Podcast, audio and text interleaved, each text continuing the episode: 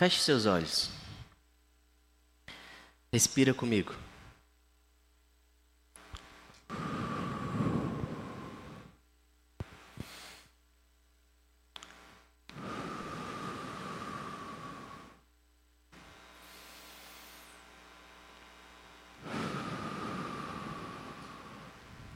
Pode abrir os seus olhos.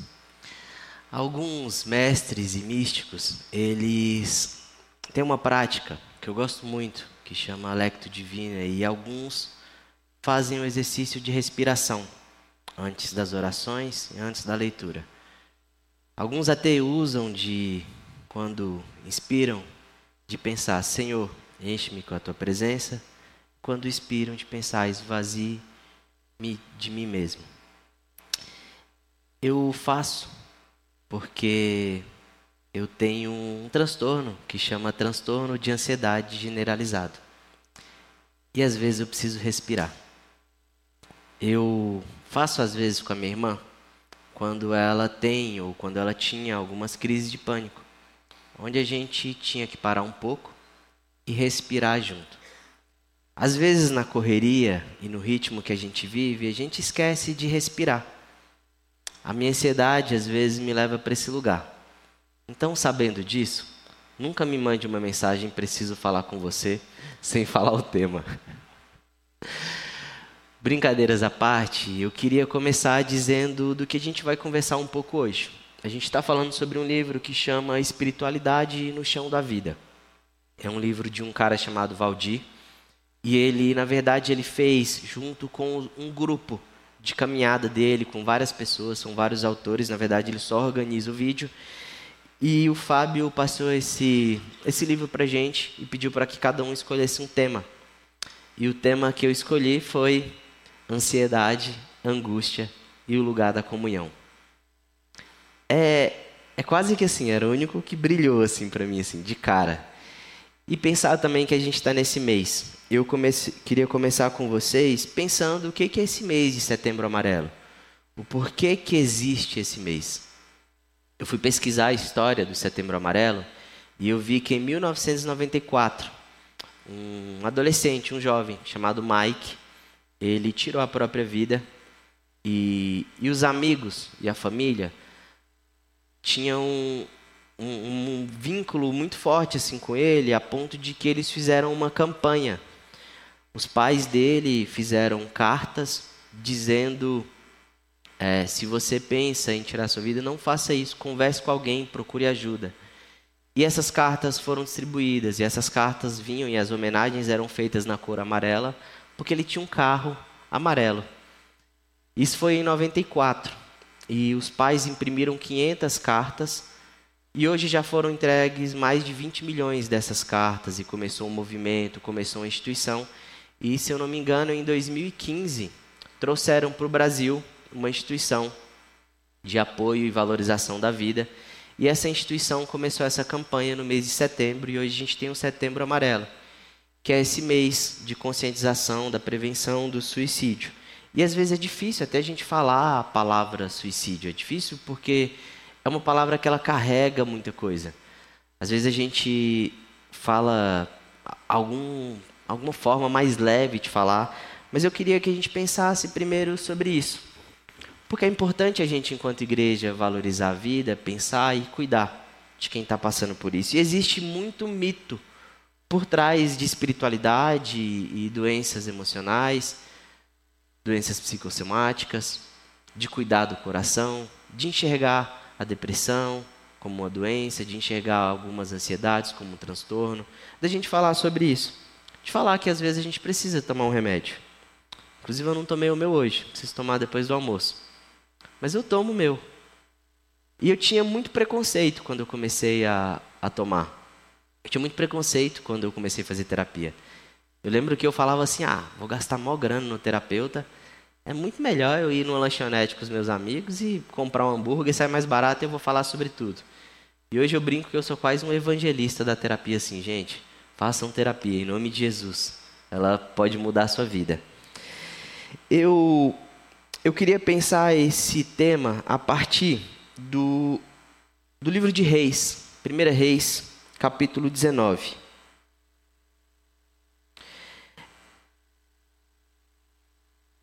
A, a angústia, ela é uma coisa muito esquisita de pensar assim. Porque às vezes tem uma angústia, ou tem uma ansiedade, tem uma coisa que a gente sente que é boa. Do tipo, sei lá, o roxo vai se casar. Eu imagino que ele tá, mano, ansioso, com algumas angústias de resolver, mas ele está feliz no meio disso tudo. Mas existem algumas angústias que elas apertam tanto, e a palavra vem disso, desse aperto, que ela faz a gente ficar sufocado, sem conseguir respirar, sem conseguir pensar algumas outras coisas, e existem angústias que elas são comuns. Todo mundo vai ter algumas angústias. Por exemplo, a gente tem uma angústia em relação à morte. E é um caminho que a gente sabe que todo mundo vai chegar nesse lugar. Mas quando a gente pensa a morte, traz uma certa angústia. Quando a gente pensa que somos esses seres finitos enquanto nesse lugar em que vivemos, enquanto nessa vida aqui, isso traz uma angústia. Porque parece que tudo que a gente sonha, que a gente quer viver, não cabe numa vida. E às vezes nessa de querer viver tudo isso, de pensar sobre tudo isso, a gente consegue sequer viver o momento presente, sagrado, chamado agora. Existem angústias que elas são existenciais. Quando a gente vai para a narrativa bíblica, a gente vê que era um lugar pleno de relação com Deus, de relação com o outro, e veio o pecado e o pecado trouxe angústias existenciais, seja da separação com Deus, seja da solidão, seja dessa dessa desavença com outro ser humano, dessa separação que a gente teve com o outro. Tudo isso traz para a gente algumas angústias. Só que quando a gente começa a viver dentro de ambientes de religião, dentro de ambientes de espiritualidade, às vezes a gente tem dificuldade de aceitar que a angústia ela faz parte da vida de entender que isso é comum a todo ser humano e que para alguns isso chega a um ponto tão, tão, tão pesado que a pessoa sequer consegue se sentir viva. Quando a gente fala de pessoas que tentaram ou que tiraram a sua própria vida, a gente não está falando de alguém que queria morrer. A gente está falando de alguém que queria tanto viver, mas que não conseguia se sentir vivo e esse lugar do não viver, ele é tão doloroso que às vezes a única opção que a pessoa conseguiu ou que a pessoa buscou foi a morte. Tem uma coisa que eles chamam de efeito cascata, que é quando um famoso, quando alguém é, que está em evidência comete um suicídio, isso faz com que outras pessoas também queiram, porque viu em alguém que tinha como referência um caminho onde a única solução que a pessoa buscou, que a pessoa conseguiu, foi isso. E a gente, enquanto comunidade de fé, a gente precisa pensar que antes de qualquer discurso de mude sua vida ou qualquer coisa, existe um lugar de um acolhimento, de entender. E que cada mundo é o seu próprio mundo. Eu não tenho como comparar a minha angústia com a da Márcia, com a do Vini, com a da Isa. São angústias, são histórias, são lugares diferentes mas é um lugar ainda comum. E esse capítulo, ele vai falar de um cara, talvez um dos maiores dos profetas, o profeta Elias, aquele que fez o fogo descer do céu, que destruiu os profetas de Baal, o da carruagem de fogo, o que aparece no Monte da Transfiguração. Esse cara, profeta de Deus, homem de Deus, da historinha lá que a gente ouve quando a gente está lá no ministério infantil, que foi lá na viúva, que ficou derramando azeite, que não faltou comida, que o filho dela estava doente ou morreu e ele, ele, ele curou aquele menino. Esse homem de Deus, depois de ter vivido uma experiência incrível de acabar com a moral de todos os profetas de Baal, pegou um pouco pesado, que ele mandou matar todo mundo depois. Mas esse cara, ele se encontra agora num capítulo que a gente olha e fala assim: o que, que aconteceu? E eu queria ler com vocês o capítulo 19. Ora, Acabe, que era o rei de Israel, contou a Jezabel, que era uma princesa de outros povos, e se casou com Acabe, trouxe várias, vários deuses, adoração ao profeta Baal. Tudo o que Elias tinha feito e como havia matado todos aqueles, aqueles profetas à espada. Por isso, Jezabel mandou um mensageiro a Elias para dizer-lhe: Que os deuses me castiguem com todo rigor, se amanhã, nesta hora, eu não fizer com a sua vida o que você fez com a deles. Elias teve medo e fugiu para salvar a sua vida. Elias fugiu para salvar a sua vida. Lembra disso. Em Beceba de Judá, ele deixou o seu servo e entrou no deserto, caminhando um dia. Chegou a um pé de giesta. Sentou-se debaixo dele e orou, pedindo a morte. Para mim é um pouco irônico o cara fugir para salvar a sua vida e depois pedir a morte. Mas o texto traz isso para gente. Já tive o bastante, Senhor. Tira a minha vida. Não sou melhor do que os meus antepassados. Depois se deitou debaixo da árvore e dormiu. De repente, um anjo tocou nele e disse: Levante-se e coma. Elias olhou ao redor e ali, junto à sua cabeça, havia um pão assado sobre brasas quentes e um jarro de água. Ele comeu, bebeu e deitou-se de novo. O anjo do Senhor voltou, tocou nele e disse: Levante-se, coma, pois a sua viagem será muito longa. Então ele se levantou, comeu e bebeu. Fortalecido com aquela comida, viajou 40 dias e 40 noites até chegar a Horebe, o monte de Deus. O mesmo monte onde Moisés teve uma experiência com Deus, esse monte onde é marcado por um encontro com Deus, e simbolicamente também 40 dias, que foi o tempo que Moisés passou ali, ali entrou numa caverna e passou a noite. E a palavra do Senhor veio a ele: O que você está fazendo aqui, Elias? Ele respondeu: Tenho sido muito zeloso pelo Senhor, o Deus dos exércitos os israelitas rejeitaram a tua aliança, quebraram os teus altares e mataram os teus profetas à espada. Sou o único que sobrou e agora também estão procurando matar-me. O Senhor lhe disse: Saia e fique no monte, na presença do Senhor, pois o Senhor vai passar. Então veio um vento fortíssimo, que separou os montes e esmigalhou as rochas diante do Senhor, mas o Senhor não estava no vento. Depois do vento houve um terremoto mas o Senhor não estava no terremoto. Depois do terremoto houve fogo, mas o Senhor não estava nele. E depois do fogo houve o um murmúrio de uma brisa suave. Quando Elias ouviu, puxou a capa para cobrir o rosto, saiu e ficou à entrada da caverna. E uma voz lhe perguntou: O que você está fazendo aqui, Elias? Ele respondeu: Tenho sido muito zeloso pelo Senhor, o Deus dos exércitos. Os israelitas rejeitaram a tua aliança, quebraram os teus altares e mataram os teus profetas à espada. Sou o único que sobrou e agora também estão procurando matar-me. O Senhor lhe disse: Volte pelo caminho por onde veio e vá para o deserto de Damasco. Chegando lá, unja Azael como rei da Síria, unja também Gel como filho, Gel, filho de Ninsi, como rei de Israel, e unja Eliseu, filho de Safate, como Abel, de Abel Meolá para suceder a você como profeta. Gel matará todo aquele que escapar da espada de Azael, e Eliseu matará todo aquele que escapar da espada de Gel. No entanto, fiz sobrar sete mil em Israel, todos aqueles cujos joelhos não se inclinaram diante de Baal, e todos aqueles cujas bocas não beijaram. Elias é esse cara que viveu tremendas experiências com Deus e que agora está vivendo um momento de angústia. Existem momentos da vida onde, independente do que a gente faz, a gente vai se cansar. Às vezes a gente tem esse discurso de ver as pessoas doentes, de ver alguém mal, de ver alguém com depressão e falar assim: ah, isso é falta de Deus ou falta de fé.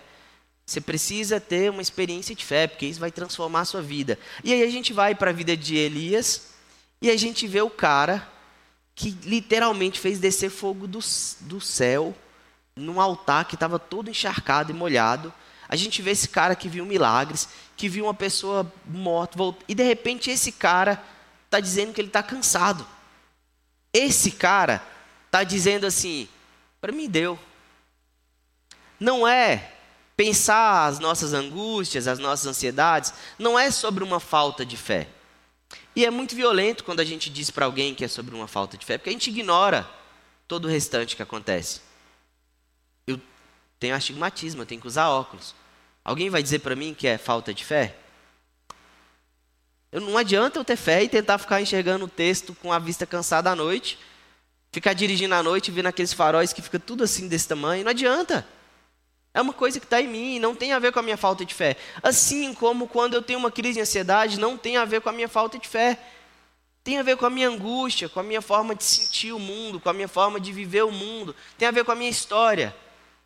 E Elias é esse cara que vive essa experiência com Deus e se encontra agora no momento de profunda angústia. Eu acho interessante do texto porque ele foge para salvar a sua vida, mas chega um momento onde eu imagino que de não conseguir se sentir vivo, ele prefere não viver. Porque ele foge para salvar a sua vida, mas a oração dele para Deus é: tira a minha vida. Existem alguns outros profetas que oram assim, o próprio Jonas ora assim. De sentir angústias tão grandes que diz: tá difícil viver. Aí Elias chega e ora isso para Deus. E Deus, eu acho ele muito maneiro nisso. Ele ignora essa oração. Em vez de ouvir uma oração que aponta para a morte, ele envia coisas que apontam para a vida. Um pãozinho na chapa e água. Podia ter mandado um cafezinho, mas tudo bem, Deus. Essa eu vou deixar passar, porque um pãozinho com água e um pãozinho com café e ele aponta para a vida. E o interessante é que Elias vai lá, de novo, uma experiência com Deus. Ele tem uma experiência divina, experiência que talvez a gente nunca vai viver. De vem ali um anjo, vem alguém, traz para ele, e aí ele volta a dormir.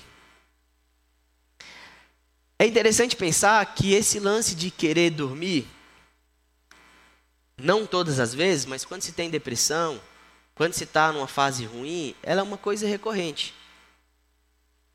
Durante a pandemia, eu não fui diagnosticado com depressão, mas eu tive sintomas depressivos. E eu lembro que uma das coisas que a psiquiatra falou comigo é que ela falou assim: Cirilo, você só quer dormir. Eu ficava até tarde, mas eu queria ficar o dia inteiro deitado na cama. Não tinha muita coisa para fazer, não, não podia sair. Eu ainda não tinha meu cachorro. Então eu ficava em casa e eu só queria dormir. Acho que eu era tipo beleza, assim, eu acordava, eu comia, eu olhava para a cama e deitava. E às vezes eu não conseguia nem dormir, mas eu ficava ali deitado, sem vontade de viver. E aí acontece de novo a mesma experiência. Ele vem e ele é alimentado. Quando a gente vai pensar, e até para diagnosticar, e talvez um especialista da área, um profissional da área, talvez não, um profissional da área vai falar muito melhor do que eu, mas uma das coisas, uns processos que a gente vive, não necessariamente é de de querer tirar a vida, mas às vezes os próprios pensamentos de morte, de ficar pensando assim: como que seria a vida se eu não tivesse? E se de repente, eu sei lá, acontecesse alguma coisa comigo e eu morresse? Lembro que essa foi uma das coisas que a minha psiquiatra me perguntou e eu falei assim: ah, às vezes eu penso. Eu penso que a vida seria mais fácil, talvez fosse mais fácil para as outras pessoas. Porque esse pensamento, ele começa a querer tomar o coração da gente de dizer, e antes de chegar em um outro pensamento mais complicado, a gente passa por esses pensamentos. A angústia, ela é tão pesada que ela faz a gente cogitar não existir. Como uma forma de fugir da angústia, como uma forma de se colocar num lugar onde isso não, não te afeta. E aí, a vontade de dormir, ela vira meio que esse esse paralelo entre eu não vou morrer, mas também é como se eu não tivesse sentindo ou vivendo, é como se eu saísse do tempo. Então, quanto mais tempo eu ficar dormindo, menos tempo eu vou viver o meu dia nessa angústia. Então, Elias, ele quer voltar a dormir, ele come, ele volta a dormir, não tem muita fala, não tem muita conversa, e depois, de novo, ele recebe um cuidado. Eu eu acho muito bonita a forma como Deus faz algumas coisas. E por conviver com muita gente que vive as suas angústias, eu tenho aprendido que o nosso lugar não é de dar um sermão ou que vai resolver com uma fala nossa, que de repente a gente tem um poder do que eu vou falar vai dar um insight e mudou a vida da pessoa. que eu vou ser o coaching de sucesso, que eu vou, sabe, colocar um jargão ali, vai mudar as coisas. Não é isso que vai acontecer. Às vezes, diante de situações de angústia, a única coisa que a gente pode oferecer é cuidado. E às vezes, cuidados bem pontuais, necessários. Fazer uma comida. Não é querer tirar a pessoa que mora com a gente de dentro do quarto. E eu estou falando que eu sou muito difícil de. Às vezes eu quero insistir assim, eu quero Vamos fazer alguma coisa, vamos para academia, vamos, sei lá. E às vezes o máximo que dá para eu fazer é um pão na chapa. Às vezes um café e às vezes uma água. Mas é uma forma de demonstrar um cuidado. E eu acredito muito que é uma forma de Deus dizer para Elias do jeito dele assim: Elias, eu estou aqui, tá? Eu estou vendo o que você está passando. Vou estar tá aqui do lado. Vou esperar você processar o seu momento. Vou esperar você viver a sua angústia. Eu estou aqui, eu estou do seu lado. Talvez a gente não tenha muita coisa para conversar agora, mas eu estou aqui.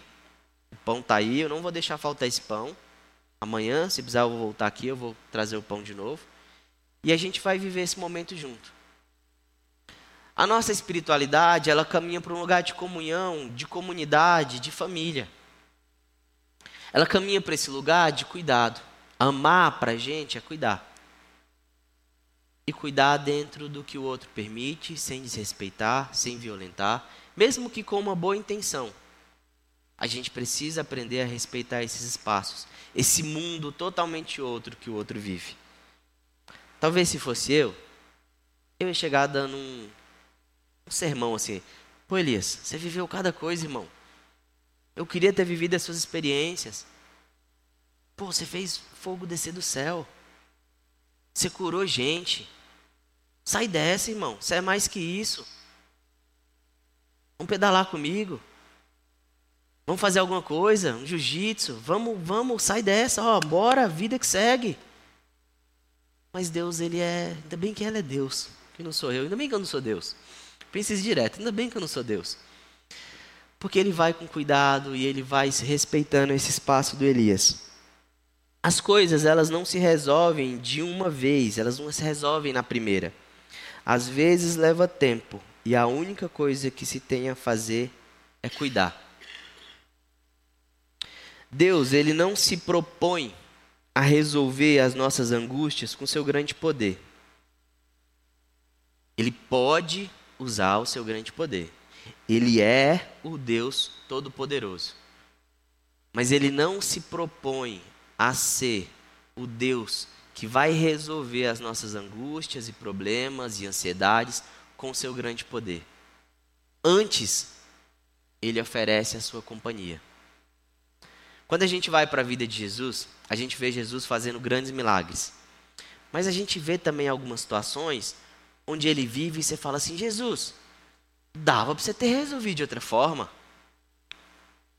Você podia ter curado todo mundo, fazer assim, ó, todos os cegos sejam curados. E pronto.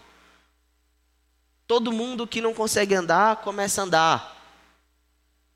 Ele faz alguns milagres, e é interessante que os evangelhos sempre dizem que os milagres são para apontar para o Pai, mas ele não se propõe a ser um, um Deus que é um resolvedor de problemas e um fazedor de milagres. E quando ele vai falar que ele vai continuar com seus discípulos e com aqueles que, que o seguem para toda a vida, ele diz que vai enviar o seu espírito. E o seu espírito não é o poder para os milagres. Ele faz milagres, mas o seu espírito é, em essência, aquele que consola. Diante das nossas angústias, o que Deus nos oferece, com toda certeza, é um espírito consolador e companhia. O que Deus coloca diante da gente, falou: com isso aqui você pode contar. Esse aqui, Márcia, é o meu combinado com você. Eu estarei com você nas suas angústias. O meu consolador estará com você. Mas às vezes você pode orar e está tudo bem orar. Mas eu não vou resolver o seu problema. Mas eu vou estar tá com você durante o seu problema. Elias, o grande profeta, vive agora, diferente do que ele viveu em outros momentos, uma experiência de companhia diferente de uma grande experiência de poder.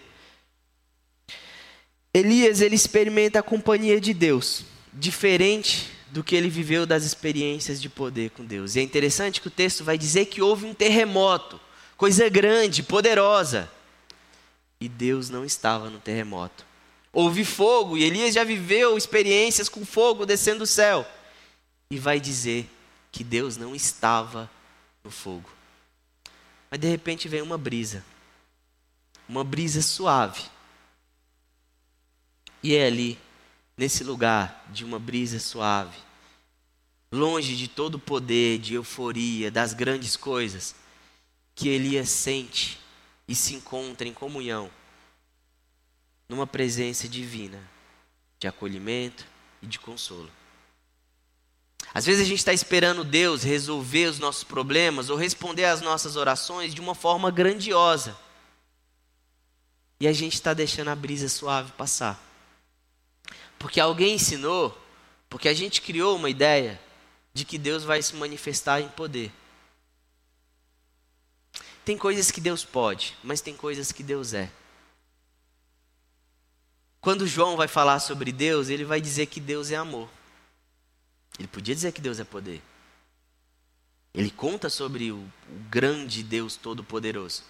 Mas ele vai dizer que Deus é amor.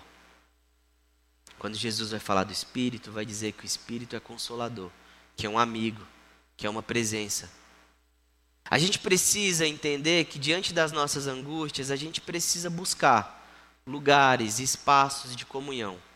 E que às vezes, quando faltar força para a gente buscar esse lugar, a gente também pode se colocar no lugar da pessoa que media, que traz para um ambiente onde a presença, onde está ali é possível.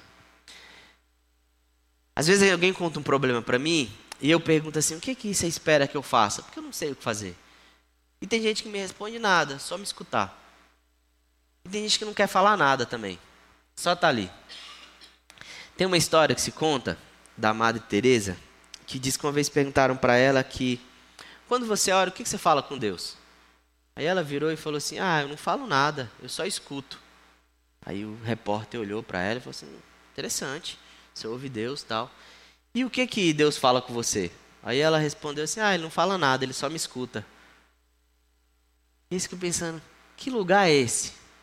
Onde ninguém diz, mas todo mundo se escuta.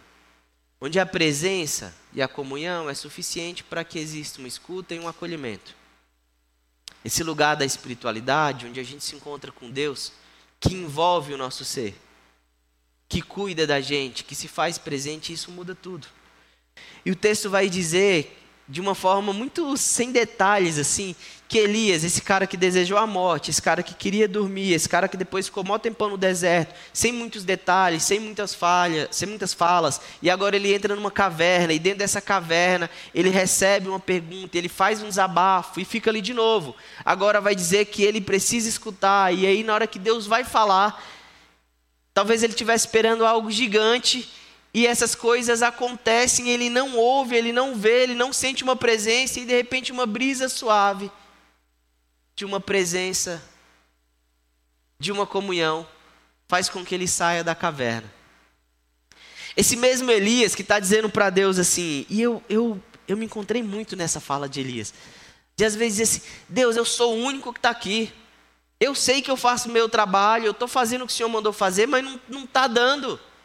Mataram todos os outros profetas, não tem mais ninguém, sou só eu no mundo. Às vezes você está lá no seu trabalho falando, será que só eu que importo com isso aqui? Será que mais ninguém está se importando com Deus? Está na sua casa falando, será que só eu me importo com esse casamento? Será que só eu me importo com essa família? Será que só eu me importo com meu filho fazendo isso daqui? É, tá bom, acontece, é um sentimento. Respeito. Vai acontecer outras vezes. Mas aí de repente vem Deus e nessa brisa suave envolve Elias numa companhia, num espaço onde ele vira e fala: Elias, deixa eu te falar, tem umas coisas para você fazer. Inclusive essas coisas para fazer para te mostrar que não é só você não. Tem sete mil pessoas lá que não dobraram de uma forma muito Deus cuidadosa. Elias, o mundo está para além de você. Se Deus fosse um pouquinho mais grosso, ele falaria assim: o mundo não gira ao seu redor. Mas ele fala assim, ele mostra, tem mais gente também com as suas angústias, desse mesmo contexto que você está, de que eles querem matar quem, quem adora Deus, tem gente vivendo essa mesma coisa. Eu acho que quando a gente passa pelos nossos momentos de angústia, não que é para a gente ficar comparando, mas a gente entender que esse lugar da angústia, ele é comum para as outras pessoas. Eu lembro de uma palestra que, que eu ouvi do Celebrando a Recuperação. Eu ouvi o Celebrando a Recuperação sempre de tabela, assim. A minha sala, na outra igreja que eu trabalhava, era do lado de onde acontecia. Então eu via, e eu lembro de uma vez que fala que tem algumas coisas que elas curam. E alguém que vive experiências, não aquela pessoa que você está contando, porque isso é chato, aquela pessoa que está contando um caso lá, e você fala assim, nossa, eu machuquei o pé. A pessoa assim, pois eu machuquei o pé, a canela, parece pescador, sabe? Que um vai aumentando a história do outro. Isso é chato. Mas às vezes você está vivendo uma situação onde você encontra uma pessoa que você se identificam na sua angústia e aquilo te cura porque te mostra, cara, isso não acontece só comigo. O mundo está difícil e tem outras pessoas que também vivem a mesma situação. E nessa, eu acho interessante porque o Novo Testamento vai dizer que tem coisas que a gente vive, tem angústias que a gente vive, para que a gente também possa consolar outros que vivem a mesma coisa. É diferente quando duas pessoas que passam pelas mesmas lutas e angústias conversam do que quando eu converso. Eu nunca fui casado, mas talvez duas pessoas que foram casadas consigam conversar e ter muito mais empatia e partilhar uma história de uma forma muito mais cuidadosa do que eu vou conseguir, porque viveram experiências que conectam. E essa experiência da dor, ela é comum para todo mundo. Eu lembro quando a gente fez um encontro sobre saúde emocional, e uma das coisas que o psicólogo falou foi que quando alguém está no momento de crise mesmo, assim, de pensar que nem todos os momentos são assim, de que existem dias que são diferentes. E de entender também que algumas coisas, elas não acontecem só com você. Elas também acontecem, que o que você está sentindo é seu, é verdadeiro, é nítido. Mas de que você entende que outras pessoas também vivem isso e que está todo mundo tentando. Elias de repente entendeu que existiam outras pessoas que poderiam estar vivendo a mesma angústia que ele, porque Deus disse: Elias, você não está sozinho nessa. E esse sentimento de estar sozinho adoece a gente. A gente não foi feito para estar sozinho, para viver sozinho. Inclusive, a, a nossa relação com Deus, só eu e Deus, e antes que alguém corte isso de novo, eu vou explicar. Mas Deus, só Deus não é suficiente. Quando a gente vai para o relato de Gênesis, a gente tem dizendo que Deus fez o homem e que todos os dias ele caminhava com o homem. Todos os dias.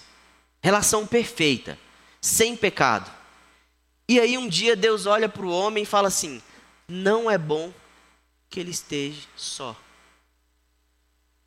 eu caminhar com ele todos os dias é fundamental para a vida dele, mas ele precisa de algo mais do que isso. Ele precisa de um outro igual. Quando eu leio o texto e eu vejo Deus conversando com Elias, eu meio que percebo Deus falando assim: Elias, você não está sozinho, cara. Inclusive, vai vir uma pessoa depois de você que vai continuar, e é muito bonita a relação que Elias vai ter com Eliseu depois. Eu vou colocar uma pessoa no seu caminho, Elias, para você caminhar junto. Sabe essas angústias de ser profeta? Você vai compartilhar com Eliseu, que depois vai viver tudo isso também. Se a gente continuar o texto, Eliseu ele sucede Elias e ele faz também milagres, ele vive outras coisas, mas Deus está dizendo para Elias assim: Elias, eu estou com você e existem outras pessoas também que estão comigo e que vão estar tá com você. Inclusive, eu vou colocar um cara na sua vida para você viver com ele. Antes, Elias tinha um companheiro de viagem, tinha um, um, alguém que caminhava com ele, e essa pessoa fica no meio do caminho. Eu fico brisando às vezes, não, não consigo dizer que é isso, mas eu fico pensando que Elias estava tão assim que ele escolheu um caminho, das, que ele não conseguiu, que esse cara fica por ali, ele vai para um caminho de solidão e de repente Deus vem e diz: Eu vou colocar uma outra pessoa para você não caminhar sozinho. Quando a gente pensa caminhos possíveis diante da angústia, a gente tem esse lugar de cuidado, de relação, do consolador. Mas a gente vive uma comunidade. Jesus aponta para um lugar onde a gente também é com outros e outras, onde a gente pode ser e compartilhar as nossas angústias. A gente tem um profeta que viveu enormes experiências com Deus, sentindo sozinho, sentindo que só ele está fazendo aquilo ali, e tem um encontro com Deus, uma brisa suave, diferente de tudo que ele viveu, e agora Deus está dizendo: você não está sozinho. Tem mais gente, e tem gente que compartilha da mesma dor, e gente com quem você vai ensinar, você vai compartilhar a sua vida. Lembrar que existem coisas para além e um mundo maior que a gente. É interessante porque esse mesmo profeta que pediu pela morte, ele não morre. Elias ele não tem uma morte, ele é levado numa carruagem de fogo. Aquele que orou pedindo a morte não morre. Aquele que desejou que Deus tirasse a sua vida, Deus está dizendo para ele: não, você vai viver. É uma coisa meio inexplicada, assim. Tem várias teorias. Tem um lance de que ele aparece depois do Monte da Transfiguração. Mas é interessante pensar que alguém que desejava morrer, quando tem uma experiência de cuidado, quando tem uma experiência que aponta para o outro, é tão bonito que ele não morre. A morte, ela não é uma solução. Ela é inevitável ela é um caminho, todo mundo vai ter que chegar, é um lugar que todo mundo vai ter que passar. Às vezes a gente tenta prolongar e vai prolongar o máximo que der e, e prolonguem, tá, gente? Façam exercícios, comam bem e bebam água. Mas ela é esse lugar que a gente vai passar e a gente precisa começar a pensar a morte diante dessa angústia que a gente tem diante da morte, não como uma inimiga, porque a gente vai passar por ela. E a nossa fé vai dizer para a gente que ela é um lugar de passagem. Ela não é um fim. Eu acho isso uma das coisas mais bonitas da nossa fé. Que a morte não é um fim. Quando vão perguntar para Jesus, ou a forma como Jesus fala, que ele fala sobre uma vida eterna. Coisas que eu não tenho ideia de como vai ser depois. Mas de entender que quando eu chegar nesse momento, não vai ser um fim. Por isso a gente não a pede, mas vive esse presente da vida. Se encontra com Deus, vive a comunhão com o eterno, experimentando no agora um pequeno gostinho do que há de vir quando a gente passar por ela. Eu gosto de pensar que poetas, alguns poetas, de alguma forma, eles também são profetas. Não como Elias, mas que eles têm na sua poesia algumas profecias. E tem um poeta que eu gosto muito, e que talvez seja a música que eu mais usei como oração na minha vida. E esse poeta, ele vai dizer que ele sabe que a vida devia ser bem melhor. E será. Mas isso não impede que eu repita que ela é bonita, ela é bonita e ela é bonita. Esse mesmo poeta que vai dizer que fica com a pureza das crianças, de dizer que a vida é bonita. Diante das minhas angústias e diante das nossas angústias, diante desse desejo, dessa angústia que sopra no nosso ouvido, desejos de morte, que diz pra gente que a vida não vale a pena, a gente tem um Deus soprando, dizendo, nas brisas suaves, num caminho para a comunhão, num pão assado, que a vida vale a pena. Que apesar de todas as angústias e que Ele acolhe as nossas angústias, a vida é algo que vale a pena e ela é bonita. Diante de todo mundo querendo dizer para a gente que não vale, Deus está dizendo para a gente que a vida é bonita. E a gente sabe que ela vai ser bem melhor. Que a gente vai para um lugar onde essa vida vai ser plena. E talvez boa parte da nossa angústia é por ansiar por esse lugar. Mas enquanto a gente não chegar lá, a gente vai desfrutar desse espaço, desse lugar, desse presente que Deus deu para a gente, que é o agora, e viver isso da melhor forma possível. Porque quando a gente vive isso aqui, a gente vive em comunhão, a gente vive com esse Deus, a gente aponta um lugar para que outras pessoas também possam depositar, descarregar, colocar diante de Deus as angústias, mesmo quando a gente não sabe o que dizer. É bonito demais quando vai dizer que o Espírito ele traduz para a gente, porque às vezes a gente não sabe nem o que dizer para Deus. É bonito demais quando a gente vê que o Espírito ele é para consolar. Que Deus continue mostrando para a gente a beleza da vida e que a vida é algo que vale a pena viver. Que a gente encontre na comunidade um lugar para partilhar as nossas angústias e que sempre na experiência com Deus a gente possa respirar brisas suaves para continuar a nossa caminhada. Abaixe sua cabeça, vamos orar. Senhor Deus, muito obrigado. Muito obrigado porque o Senhor em Jesus fez um espaço muito confortável para a gente se achegar, com liberdade de colocar, dispor as nossas angústias, ansiedades e dores.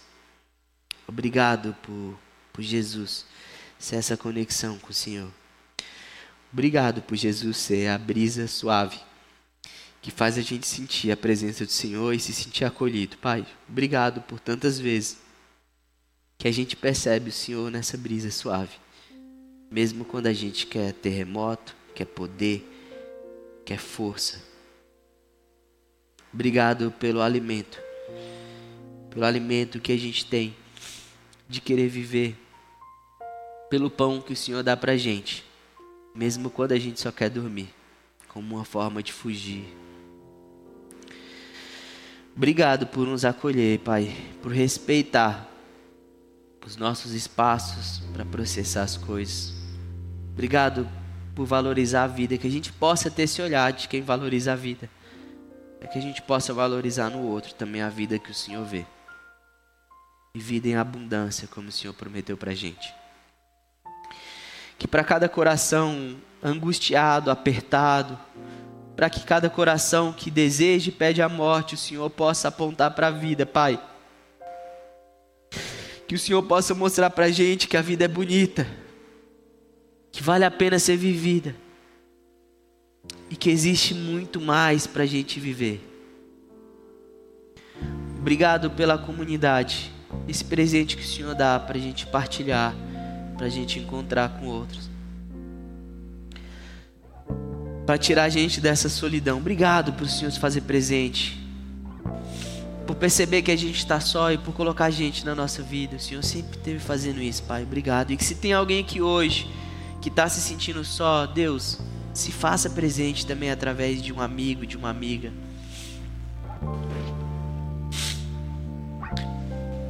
Que quando a gente orar e quando a gente se desesperar, achando que só a gente está fazendo o que era para fazer, que o Senhor mostre para a gente que existe um mundo para além da gente.